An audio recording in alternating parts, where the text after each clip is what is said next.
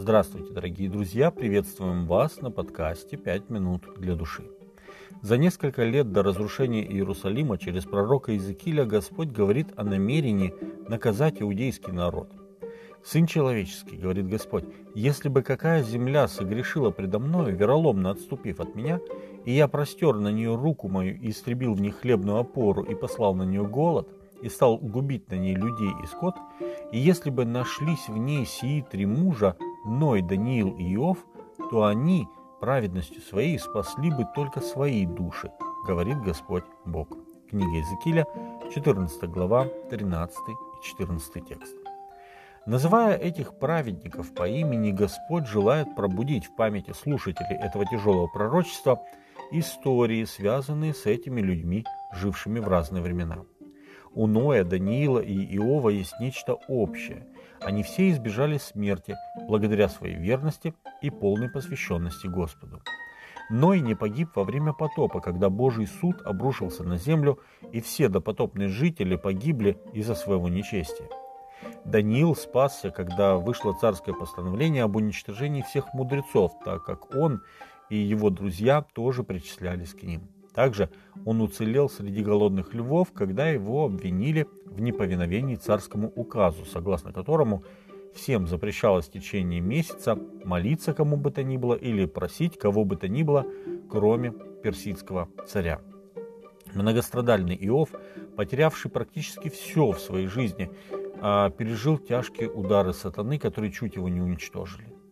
Испытание, выпавшее на долю этих людей – закалили и укрепили их верность Богу. Но есть еще нечто, и Господь на это обращает внимание. Они не спасли бы никого, кроме себя. Все эти три праведника в свое время не только спаслись сами, но и спасли людей, причем избавленные вовсе не были праведниками. Но и спас семьи своих сыновей, один из которых потом тяжко согрешил против отца. Книга Бытие, 6 глава, 18 текст. Даниил, объяснив царю Навуходоносору сон, избавил от смерти не только своих друзей, но и всех халдейских тайноведцев и гадателей. Книга Даниила, 2 глава, 18 и 24 текст. А Иов молился Богу за своих друзей и тем самым предотвратил их наказание, потому что они говорили о Боге не так верно, как Иов. Книга Иова, 42 глава, 7 и 8 текст. Эти примеры говорят нам о том, что даже в самом развращенном обществе находятся люди, чья верность Господу становится спасательным кругом для окружающих.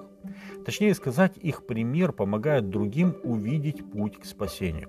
Иисус, обращаясь к ученикам во время Нагорной проповеди, сказал «Вы – соль земли». Евангелие от Матфея, 5 глава, 13 текст.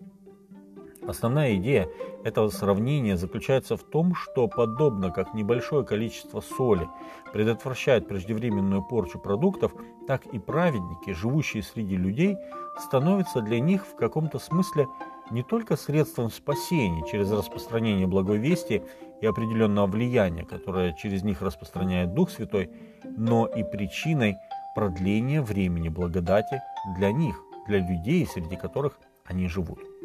Но Господь говорит, что они не спасли бы никого, кроме себя.